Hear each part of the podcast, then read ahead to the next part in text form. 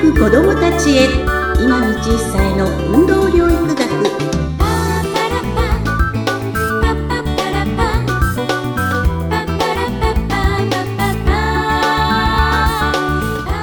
皆さんこんにちは。教育コンサルタントの今道久恵です。はい、そしてご一緒するのは水野ゆきです。今道さんよろしくお願いします。どうぞよろしくお願いしますさて、今道さん、新番組第1回目、いよいよ配信となります。おめでとうございます。ありがとうございます。楽しみですね。はさんどうぞよろしくお願いしはい、こます、ちらこそよろしくお願いします。さて、今日はもう1回目ということなので、まずはですね、この今道さんの経歴であったりとか、魅力をたっぷりとお伝えしていきたいなと思ってるんですけれども、はい。今道さん、まずは自己紹介をお願いしてもよろしいですか？はい、えー教育コンサルタントの今道久恵です。現在、東京都杉並区に事務所を置いて、有限会社ジニアスラブを経営しております。運動から発達を促進する教育プログラムを、えー研修としてご提案させていただいています。はい。えっと、現在はジニアスラブという会社を経営されているはいということで、このお仕事がこの教育コンサルタントということになっていくわけですそうなんですね。ね。うんこはい。の会社はもう今何年ほどになるんですか？はい。今年で18年目になります。?18 年。はい。ちなみにこのお仕事さ、される前というのはええ。何か他のお仕事されてたんですか？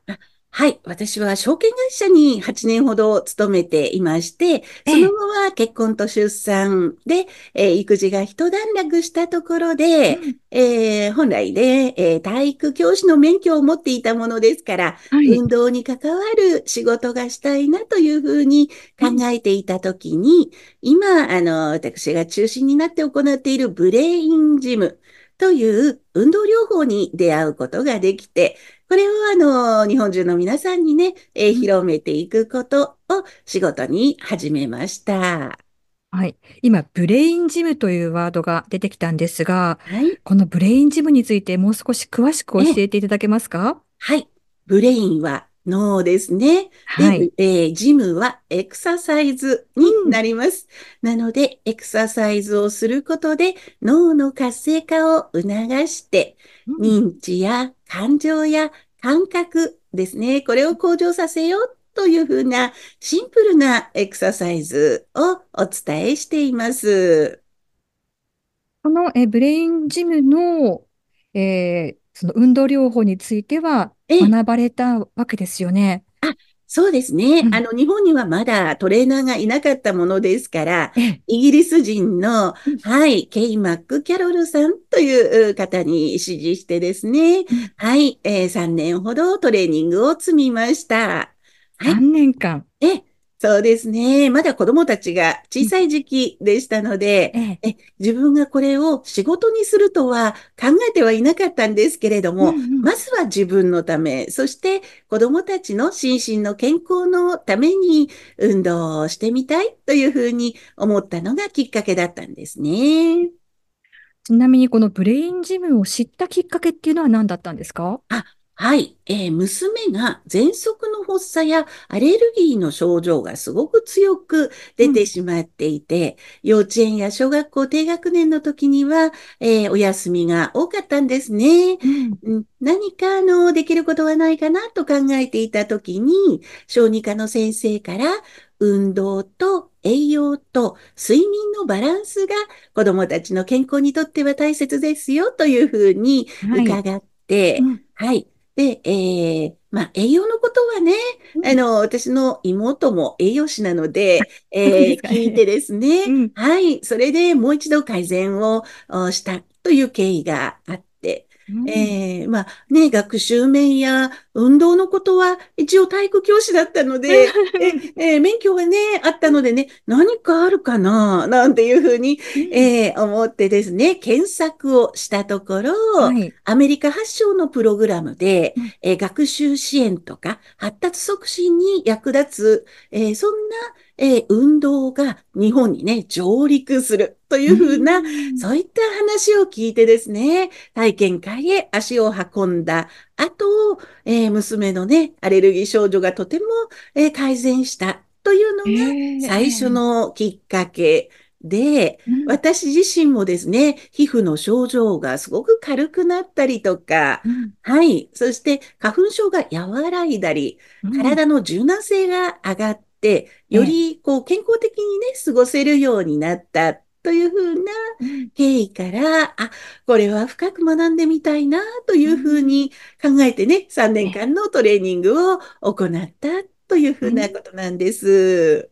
じゃあまずはもう自分のお子さんのためっていうところからスタートして、そこにこうアンテナを張っていたところ、この情報が来て、そうなん実です践してね。結果が出て、で、はい。自分のためということで、まずはこの3年間の学びに入っていくということで、そういうことなんですね。ただこれはいがお仕事につながるっていうのは、また何かきっかけがあったと思うんですけど、そうですね。そうなんです。え、うんあのー私の娘がとてもこう健康的になったのを、ええママ友が見ていてくれたんですね。はい。それで、あ、うちのね、子供もちょっと本を読むのが苦手だったりとか、うん計算ドリルはね、後回しにしてしまったりとか、うん宿題が嫌だなぁなんていう、そんな風にちょっと困ってることがあるんだけれども、うん何かそういったことのアドバイスをしてもらえるかしらというふうなことで相談に乗ったのがきっかけだったんですよ。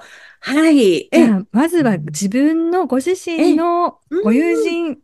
をなんとかこうね、ええ。よく一緒になっていこうって思いからえ、アドバイスしたところで、ええこれをじゃあお仕事にしようというふうにだんだん思われていくわけなんですそうなんですね。そしたらば、うん。あの、まあ、ね、そのお学習、まあ、意欲の向上だったりとか、計算スピードがね、上がるというふうなあこと、成果が出て、それを学校の先生にね、とても褒められたということだったんですよね。で、あの、どこへ行っても、どのようなね、塾に行っても、なかなか計算嫌いや、うん。あーね、あの、授業中の集中力とかっていうのは上がらなかったんだけれども、ええ。このブレインジムなどの運動をしたらばうん、ね、あの、学習の意欲の向上や発達支援につながったんだというふうなことで、あの、それまでね、ケーキやおまんじゅうといった、あの、ちょっとね、お礼というお菓子でね、あの、対価を頂戴してたんですけれども、ええ。その、えーお友達の方が、これはね、ぜひ仕事にしてお金を取ってほしいの、というふうにおっしゃられたことがきっかけで起業することになったのが18年前なんですね。そうなんですね。でも本当に自分の周りの方たちを笑顔にすることで仕事につながっていったっていう。そうなんですね。今考えると、うんそこがスタートだったというふうに思ってます。で、この18年の歩みの中では、きっとさらにたくさんの学びもされたと思いますし、たくさんの体験も得ていらっしゃったと思うんですが、はい。今回、えーこのポッドキャストで番組を配信しようということになりました。えどんな思いがおありだったんですか？そうですね。あの、自分の子供や孫をこう愛する気持ちがですね、どんどん広がって、日本中の、えー子供たちが個性を輝かせるようなね、えーそういったことができるように、心身に負担の少ない体に優しい方法でですね、えーこの運動療法を広めていきたいなというふうに考えて、えーポッドキャストでもっともっと多くの方にね、えー知っていただければと思った次第です。はい。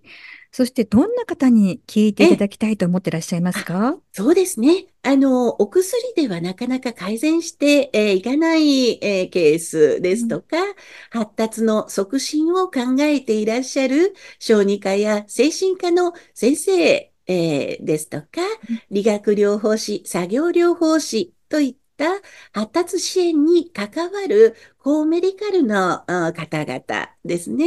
はい。にぜひ聞いていただいて、実践していただくことでですね、えー多く広めていただきたいなと考えています。はい。このブレインジムについては、よくご存知っていう方は、まだ日本にはええ少なくていらっしゃるんですそうだかね。と思います。はい。このブレインジムはですね、うん。えーサッカー選手が準備体操に、えー取り入れたことで、日本では広まりを見せているんですね。あの、えーセリエ A で活躍のね、えー長友佑都選手も、えーこのブレインジムを取り入れて、イタリアでのメンタルヘルス向上に役立てていたというふうな、うん。こういった経緯があるんですね。で、NHK のインタビューに答えてですね、えええーイタリアでは私のような、えーブレインジムのトレーナーを、うんえーつけて個別のトレーニングをしていたということなんですね。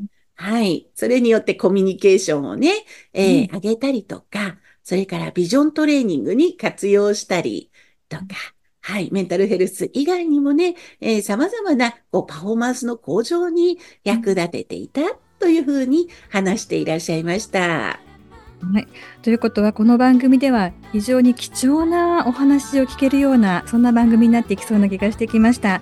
ぜひこの医療従事者の方また療養支援者の方プロの方に聞いていただきたいそんな番組ですね。